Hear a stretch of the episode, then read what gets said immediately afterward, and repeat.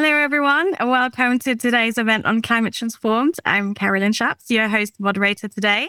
Very pleased to be welcoming uh, Brita Osmundsvaag uh, Formato today, CEO of T Omega Wind, who have developed an incredibly interesting new form of floating offshore wind turbine.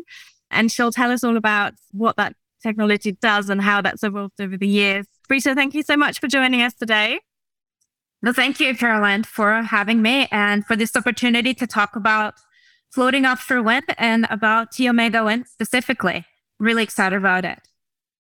We'll hear all about your technology in a minute in your presentation. I just wanted to tell everyone a bit more about you. You're an executive with over 25 years of experience in the energy sector, having held various executive roles at Duke Energy, ExxonMobil, and also Equinor in Norway. And Brita also serves on the board of Hurtigbåt, a high-speed passenger ferry company in Norway. So lots of fingers and lots of pies for Brita. But we're here today to, to, to hear about T Omega Wind. Feel free to share your presentation. We'll hear about the company and the technology. And then after that, we'll open the floor to questions. And everyone who's logged on live is very welcome to ask uh, your questions via the chat function. But let's first hear from Brita. Well, thank you. Yes, so at T Omega Wind, we are radically redefining what is possible for floating offshore wind turbines. So our mission is really to democratize offshore floating wind.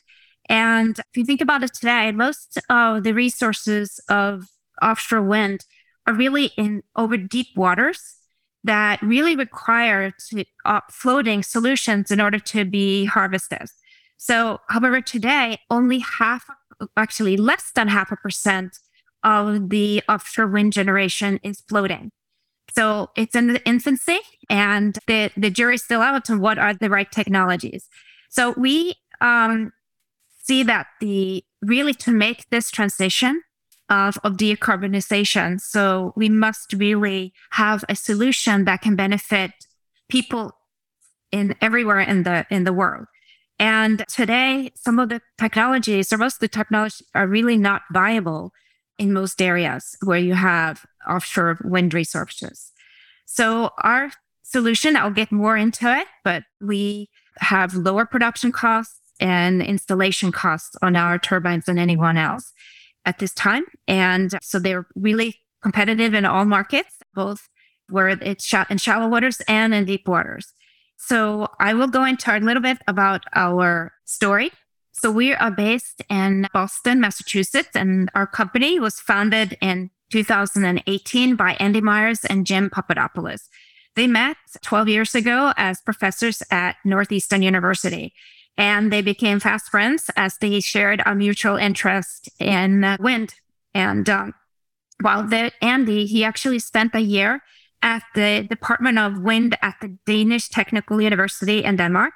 And while he was there, Jim and him came up with a manufacturer floating wind turbine concept that avoided some of the limitations of the existing wind turbines out there, the existing designs. And they really started with a blank piece of paper and designed the offshore wind turbine from, we say, from the water up, really with no preconceived technologies. So a little bit, just an introduction of myself. I think Caroline did a great, great job covering some of it. So I was born in Oslo, Norway, and I have a um, there. I grew up right outside the city with a passion for sailing. So I grew up with sailing as my sport. I sailed on the Oslofjord and I continued that sport through college. And so I know a little bit about the oceans and the power of the wind and and the opportunity of harvesting the wind. Again, Caroline said that I had spent over actually 25 years uh, more in the oil, gas, and electricity trade. First startup at Statoil, now Equinor, right? And worked also for ExxonMobil. And last at Duke Energy, where I first got into renewables. I worked in the mergers and acquisitions group. And while we acquired our first onshore wind tur- uh, turbine portfolio in uh, 2008. So that's a while ago. And I last time led the company's EV business. And that was really do, having a startup within a big 100 year old company. The rest of our team, also on the on the management team, would like to also introduce you to Vin Luciano. He's our COO, And he's a serial entrepreneur. He started several companies, and among them is Halo, a wind, a micro wind turbine company. And he's also an engineer and a patent attorney. And then we have Dave Forbes. He's a chief commercial officer, and Dave has a great background in private equity and venture capital from with focus on climate tech. So we have deep renewable energy experience behind us in the management team. So we see that today, really the time is now for an offshore wind solution to come. We are experiencing the perfect storm with climate change being recognized around the globe and energy security is really the most important issue facing most nations today. And that has led to government mandates and support for renewables to replace fossil fuels. However, the legacy of offshore technologies have huge infrastructure, supply chain, and cost challenges. We'll get more into that in a moment. But if you look at the, at the this is the depth map of the oceans, and the offshore wind resources are today, or the, the current technologies are really only deployed in a few areas. And that's in shallow waters, as you can see of this light blue colors. And it's in areas that have specialized infrastructure available and also in areas that can give subsidies for these to be deployed.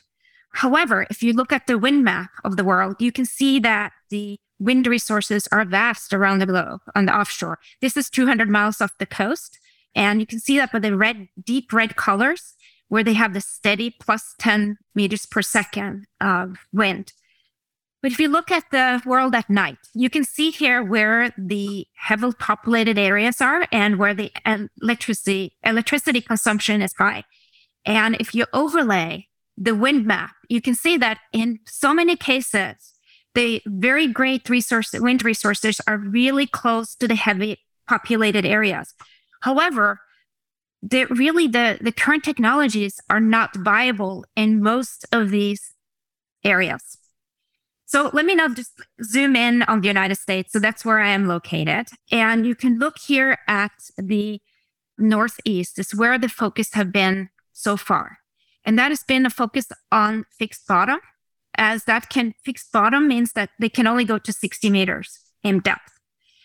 However, the if you look on the coast, west coast of the United States, it has amazing wind resources, but the seabed drops off really fast. And today, really to harvest two thirds of the offshore wind resources, you have to use floating technologies. And none of those are deployed yet in the United States. So there are great opportunities for floating offshore wind for the US.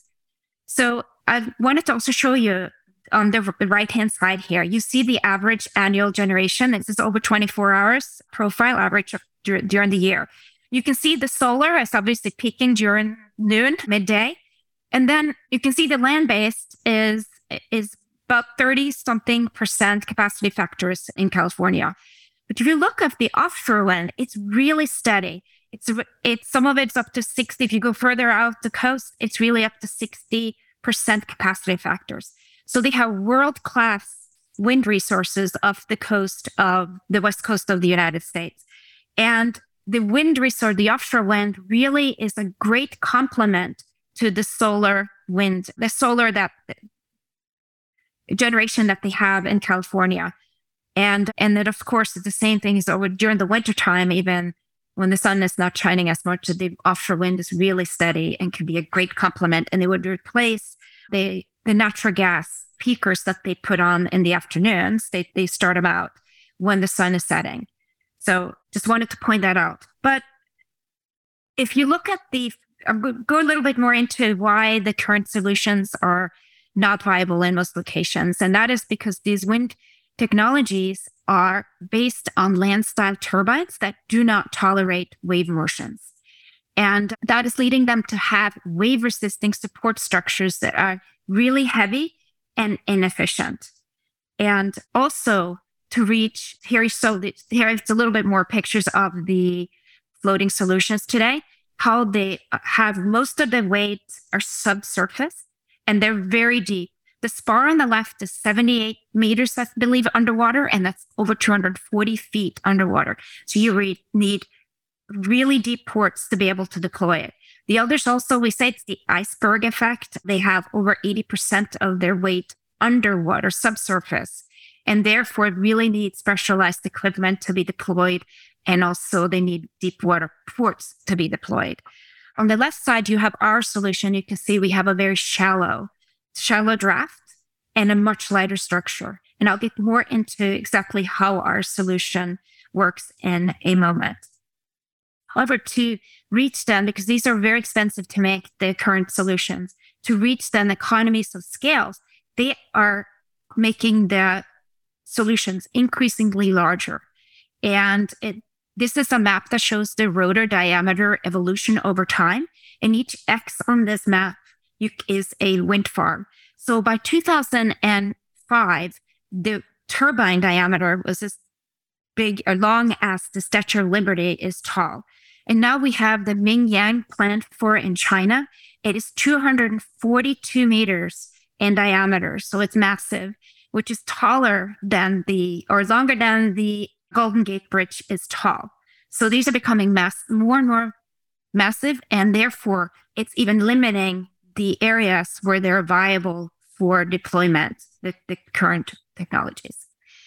So again, needs very specialized equipment. On the left is the spar that we saw in the other picture. On the right is the large Worldswater jack-up ship. That ship is necessary to do the um, the fixed bottom installations. So it must be stable. So it's it's on the seabed. It has those feet that lifts it up, and it's actually taller than the Eiffel Tower. So very large structures. So this limits the markets both for economics and just pure physical constraints. So I have a video that shows our solution and why we believe that we solve for these these challenges that we just I just talked about. And this short animated video will show you how. So we've redesigned the offshore floating wind turbine, as we said, from the water up. And as you can see, the we redesigned the turbine and the way that the generator and blades are mounted. So you can see that they're held on both sides, like the bicycle fork holds the front wheel. This is enabling us to have our solution is, is actually can tolerate wave motions. So it has a lighter leg structure and a much shallower draft. And it weather vanes like a ship at anchor, moving with the power of the wind and the current. And this also allows for less stress on the anchoring system, which you see here next. And we can use, we can deploy our wind turbine using existing boat yards with using local labor for fabrication and assembly. And it's towable to and from the site if it needs maintenance and repairs. And here you can see a turbine that needs maintenance being swapped out with a fully functioning one. And it takes uh, an hour to swap out, and we will do robotic connection switching. Then pulling the turbines in for maintenance to shore in calm waters, and then have that as a spare or swap it out, swap it out again with another one that needs maintenance. So it's very short downtime. So again, this really lets us have lower capital costs and O&M, and it helps us unlock markets around the world where the current turbines are not viable today. Given what I just, uh, just said here, you can see it again in more details. So we have the simplified generator pod, lighter towers, and a shallower draft. And here you can see better also the anchoring system and how it then weather vanes and moving with the wind and the and the current. And again, it is towable to and from the sites for maintenance. And that again, all of that lets us have the lowest wind levelized cost of energy of the lifetime of the turbine. So it's even lower than the fixed bottom. And of course, that uh, lower than the floating. The dark blue here is the an electrical infrastructure and project costs. And we're similar costs. We're the same as other floatings. It's a little bit more than the fixed bottom because we have to have a different wiring, the, the cable, because it needs to be able to uh, take motions more. But even with that, our installed turbine costs, capital, and the O&M is much lower than even the fixed bottom. So competitive on that. And it really, the key is really in the fact that we can tow it back to shore for O&M and the O&M expenses are very low on our solution. We have done successful tank testing validation of our solution in at Strathclyde University in Glasgow, Scotland, where we tested a 1 to 60 scale prototype. And here's a video of it tested with regular 12 meter waves. However, the test centers, they gave us uh, really w- huge waves to test. We had quite significant test waves of 16 point, uh, sorry, 17.6 meters and waves that were greater than 30 meters tall. And that is 100 feet for those who like to hear it in feet. And that is greater than any design sea state area of a global location that are currently being considered for deployment of offshore wind farms. So the projections for the capital that will be spent in wind uh, is really large. We here you see 2021.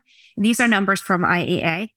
So the they expect by 2040 that we will have a transition to electricity, war war of the energy, at so 1.5 trillion dollars. Renewables to be 885 billion of that, wind 250, and then offshore wind at 110 billion. That is great when you consider the oil and gas offshore E&P spend last year was 177 billion. I think that sets it in, in perspective. But we believe that it actually should be much larger at 375 billion or 400 billion dollars in capex by then, because we believe you need, if you take into consideration the improved technology, that should lead the offshore wind to take 25% of the electricity investments going into at that time. So a very large addressable market for us. So we have a scale development plan for our solution. So we, we have been working on the validation of the design through tank testing, and co- we are now doing computer simulations with the National Renewable Energy Laboratories, with also with grants from the National Science Foundation here in the US. And we're working on that uh, computer simulation and also engineering and, and design support for that. We are working on building a small scale to be validated at sea and then we will deploy a pilot in the fourth quarter of 2023 into the third quarter of 25. And that will be a large scale, fully functioning beta prototype. And then we will work on developing the test markets as well. Our goal is to ultimately reach utility scale. And I have here 10 megawatts. We believe that it's going to be 10 megawatts or smaller. We don't believe necessarily that bigger is better. We as we are looking at the optimal for economics, we don't see it to go bigger than the 10 megawatts due to the way that we've done the designs. So overcoming climate change and energy security issues really require audacious solutions. And the overwhelming feedback that we have received from industry players and customer customer discovery meetings is that the current technologies are not viable for the build that that the goals that all the countries have and th- that is desire to meet these goals. And that the current, they're really great current challenges to overcome. And we have a unique global answer to become really the dominant technology in floating offshore wind. As I said, the jury's still out. And that we believe the opportunity for T Omega Wind to democratize offshore wind is enormous. And I'm happy to take any questions that anyone may have. Lovely. Thank you, Brita. That was a very interesting, detailed information to take in, but very good overview to see what's been going on at, at T Omega Wind and the technology you're, you're developing. But I will use my role as moderator to ask the first question. So, Brita, if you don't mind uh, just unsharing your screen, then we're back in the sort of normal format. And I wanted to just clarify about the structure. So, you're saying the levelized costs are much lower on your prototype. But what about the turbines? Are they the normal turbines that are being developed by the big companies that are going in there, or are they also your own developed kind of proprietary technology that you're putting in there? Yep. So we are working on partnerships with a large turbine company to develop that to be able to. So it will use existing technology, but it will have to be in a way that it will tolerate the more wave motions than what is being done today for the land based turbines. Okay, so it has to be a sort of specific technology. It can't be any of the existing ones that tie into. We're using existing technology that will be um, designed a little bit different to be in it, to be able to tolerate the wave motions. Yes. Okay. And could you talk us a bit more through the cost structure? Because you you explained quite nicely why the costs are lower. But what about other elements like the cost of the materials, things like that? Because all companies developing these uh, prototypes are in the same boat. So why why are your cost structures so so much lower? Yes, and thank you. That that's a good question because we are so much lighter in our structure. So we require less materials. And now with the materials, the commodities going up, whether it's steel or anything else going up in price, but actually increases the difference between us and the others in the cost savings. So yes, the steel costs will go up for us as well. But because we are so much lighter and require so much less of steel and other materials, it actually increases the difference in the costs between us and the others. So we have the much lower that you can see the how our a draft is so much shallower, so we less there. We have lighter legs, and all of that leads to lower costs. Of course, we have the same transmission cables. That's the same cost for us as the others. Yeah. Okay, that's good to know. Thanks for clarifying. And let's talk a bit about the company sort of going forward. You showed the timeline quite nicely of where you're wanting to take the prototypes and, and, scaling that model. But what about sort of getting customers on board and actually having having orders coming in? What are your growth plans in, in, in terms of revenue? Yeah, so our plan is we're we're talking with potential customers already, but we need to get ours in the water and to do the testing and validation in the ocean as well. But yes, we are t- going to take orders, and and of course, we can go everywhere in in the world with our technology, and we can use local labor and fabrication. So we really have the entire entire world where they have good offshore wind resources that can be our, our customer base. And can you say much about who you're talking to at the minute? Who's shown any interest? So we have we have spoken with some island nations that are interested also due to the fact they have great wind. They don't have the ports that are required. They also have don't want to use their onshore to have onshore wind. They would like to get it far enough out that you can't see them. And so we have the perfect really solution for for some of this. We of course talk with the strategics that are out there already deploying and, and getting good interest from them as well. They can that are deploying uh, in Europe and also in the United States and Asia. Okay. Worldwide. worldwide. they're they're just excited to follow us and see how how we're doing around. Yep. So how would it work in terms of the infrastructure? Because you mentioned the transmission line, and obviously the further you go out into the sea, the trickier that becomes because they have to be longer and therefore more expensive. How do you see that developing? Might there be an option to perhaps combine it with, for example, green hydrogen production, where it can sort of become a different energy carrier as opposed to just the electricity? Is is, is that something that you might look at going forward? Yeah, so now we're focused on producing the power, which is necessary to produce the green hydrogen. So that is really where our focus is. But you're asking a really good question about the green hydrogen because that is an opportunity once you're up there having the floating out at sea you can actually produce the hydrogen right there as well. But we are focusing on making sure we validate and get this you know, out in the water and producing electricity first. But yes, it's a great, it could be a great combination there for 100% clean hydrogen. Okay. And if you're releasing these floating offshore wind turbines far out into the sea and the yes. network cables become very long and that becomes a kind of cost issue, are there any alternatives?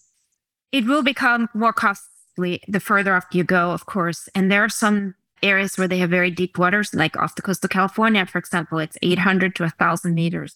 We will not go all the way down. You don't have to go all the way down to the seabed in order to do that. And you don't have to go that far out either. So we're not looking to al- alternatives not to go to, to shore with them. We, we still have to bring the, the electricity to shore unless we do the green hydrogen, as you you were saying. But at this time, we need to bring them back, the cables back to shore to provide the power to shore.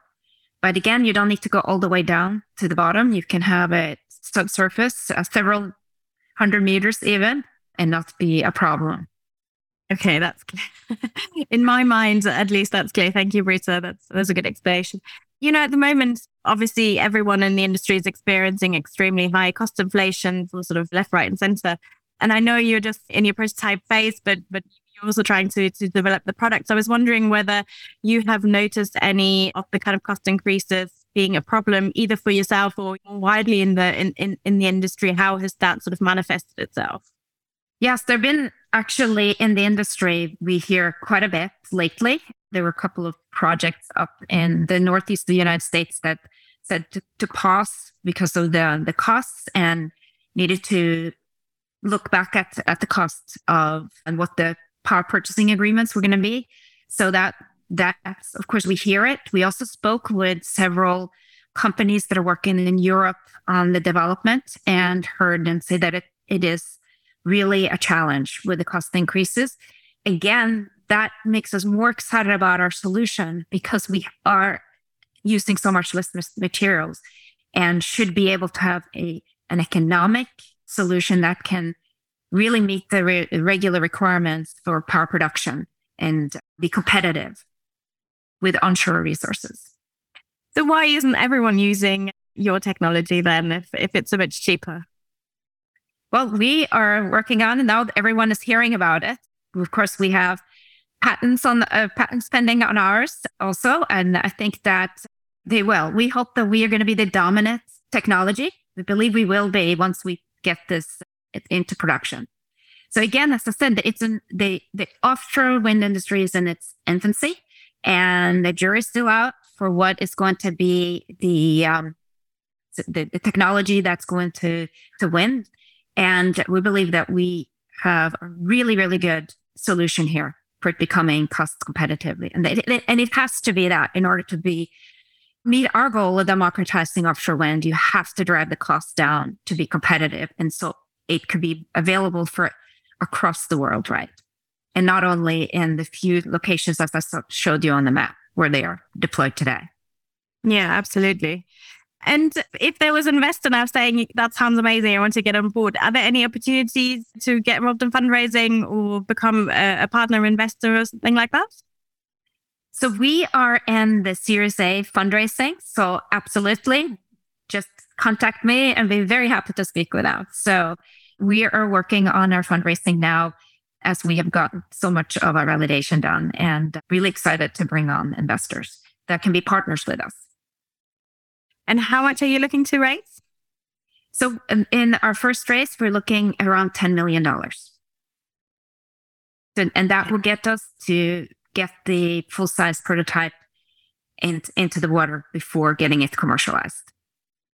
And do you have a preference in terms of what kind of funding partner you would like? More kind of maybe a utility, more of a kind of technology technology development partner, or more financial partner? Do you have any any preference? all of those are of interest to us. So it's it's across the spectrum, but we do want to make sure that they are very interested in our our industry and that they are willing to be a good partner in developing our solution. Okay, perfect you obviously focused on the US market at the moment, and the IRA has had obviously attracted a lot of interest, uh, not just in the US but but but globally in terms of what that's going to to do to the the, the green energy market, but especially of also offshore wind and floating wind. What are your expectations from that, and have you already seen more investor interest perhaps since that has come to the fore? It, we actually have from investors like VCs and all say, wow, they've been reading about it. They see it's coming. It's just great support from the current administration, and it is really a great announcement for us. It will give, and I won't get into all the specifics because I'm sure people want to talk to their tax lawyers about this, but or tax accountants. But there's some great investment tax credits coming out of it for so and incentives, even in the in the, and it's also the wind Shot as they call it came out, and that is for research and development dollars. that are coming out for the development of for wind, and then specifically for floating offshore wind. So the announcement was for 30 gigawatts by 2030. And now it's of that, they want to have 15 gigawatts of floating was added after they came out with that to be by 20, uh, 2035. And so that, including with all the incentives that are coming in place, some of the incentives will require local, that it's US um, produced and with, with labor. And so there's some of the more of the details of those rulings, but it is really to encourage investments in floating offshore wind in the United States and and fixed bottom, both. Absolutely, those are huge figures, and uh, and your 10 megawatt turbine will you will need a lot of them to kind of get to anywhere to touch that yes. sort of uh, target that's that's, yeah. that's aimed at. Brita, how how do you foresee that developing? Because of those massive targets, not just in the US, a lot of different countries across the world have have very big offshore wind targets and also floating elements within them.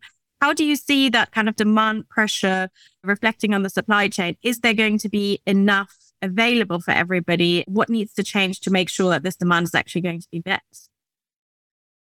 Yeah, I think that we have a good solution in ours and that we can use local supply chains. But again, you need to have the turbines, the blades need to be made. And also, one of the issues that I've heard from several industry players is that the mooring system and the anchoring system is where there's some challenges to get that event produced. So yes, there are some cost pressures and also just pure supply chain issues to be able and production issues to actually be able to produce the right type of mooring systems. Do you already see that potentially being an issue for, for your development? Is that too early to say? We're not seeing that at this time, now. Okay, that's good. You can push ahead. And one question I always like to ask interviewees is that if you weren't working in the company you're working, where across the sort of offshore wind value chain where you're working in, would you advise as a good place to to to invest apart from your own company? Well, you know that it is a very complex and big supply chain and value chain if you look at it, right? I would say in the maintenance piece that's coming for this. There will be good investments to be made too from companies that have been doing other things. It could be in the boats and the boat yards and all of that. Those areas I think will be really benefiting economically from this. But again, there, there's so much just in the manufacturing and, and production of the mooring systems and and the steel that's going into it. And yeah, the fabrication. So, but I would say in the maintenance that's coming up, and even the jobs that are involved in the maintenance are, are going to be a good area to invest. If somebody wants to even invest personally and wanting to take part in it, I see that's coming up now with the, um, when these are now coming out, be more and more of them being produced. That thing I was wondering about is since there is kind of this sort of competition within floating about the technology, which one is kind of going to be demonstrating itself as the most efficient and viable one. How is that sort of relationship with your kind of competitors? Is it because it's such a small niche market still, and you're all wanting the same thing essentially, which is developing this part of the industry, but you're also wanting to put your own technology forward. How how is that relationship with, with, with the others? Well, I, I have to say that I have spoken with quite a few of our competitors out there, and it, it is great to learn from each other. I think that is all we see because we're all seeing great challenges that we want to solve, solve for. This to have to harvest the offshore wind, especially floating. Again, as I said, it's really not determined yet what the best technology is, and I think that the um, the industry players are really learning from each other and taking trying to take the best of the best to to be able to actually go through and meet these targets. They're very large targets to produce for. So yes, I've had really good good conversations with others as well. Okay, great. And talking about competitors, uh, of course, Equinor I used to work uh, have, have just this week, I believe, also uh, produced the first one from Hywind Tampen, then you floating for offshore part of, of Norway. And there's a lot going on, I guess, in sort of a very niche kind of markets around the world. But I think the the the the kind of measurement that's being applied very much to floating offshore wind is the capacity factor that you mentioned earlier as well. Do you already have a view on how yours might compete with existing technologies in terms of capacity factor? Yeah, so we we have looked into that because we've also gotten some questions because of the way our, our legs are, and I'll have the model behind me so can see. And the studies that we've done so far is that it competes fine with the, on the capacity factors, that it is not that we are right there with the others that are, are producing offshore. So there's no no issues with the capacity factor of the production. Yeah, so it's able to use the same, I guess, kind of the, the wind in the same places and the in the same efficient way as other turbines are. Yes, so that that is correct. Yeah, and that's it should be able to go everywhere some of the others others can't, and that's what the purpose of our tank testing was to make sure we could test out. That was really just how the the structure moved in the waves and how it tolerated the wave motions, and it did really well in those conditions. Great. Thank you, Brita. Brita, I wanted to ask because last week I actually interviewed someone from a wave and tidal company, and they uh, we're talking about very much the same kind of ideas going further out offshore and harnessing the energy that's out there. Obviously, they were looking at the waves, but you're more looking at the wind. But of course, the waves also play, play a role there.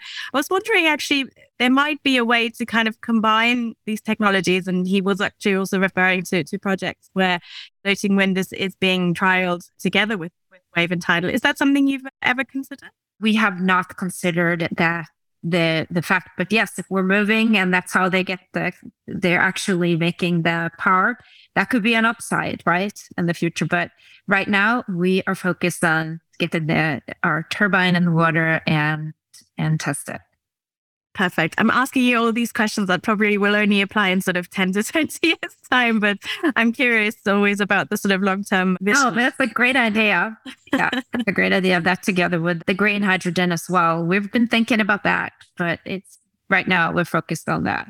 Yeah. And of course, if you're at a point where you're trying to you know piece the puzzles together and you're you're looking at what can be done infrastructure wise for for the future. Then it makes sense to sort of uh, look at it from all, all angles and not just go down one route. So uh, yeah no, but it's a good point you're making now when i'm hearing you say it because it's the same cable that could bring the power back and also yes that that could be an opportunity to look into. Yes Exactly. Perfect. Well, anyone curious about the interview from last week on Wave and Tidal, it's on our website. But Brita, thank you so much. It's been such a pleasure to talk to you. We've learned a lot. Brita, again, thank you for your time and I wish you all the best going forward. Well, thank you so much, Karolin, for this opportunity. It's it was really a great and fun time for me. Thank you so much. Bye everybody. Bye bye.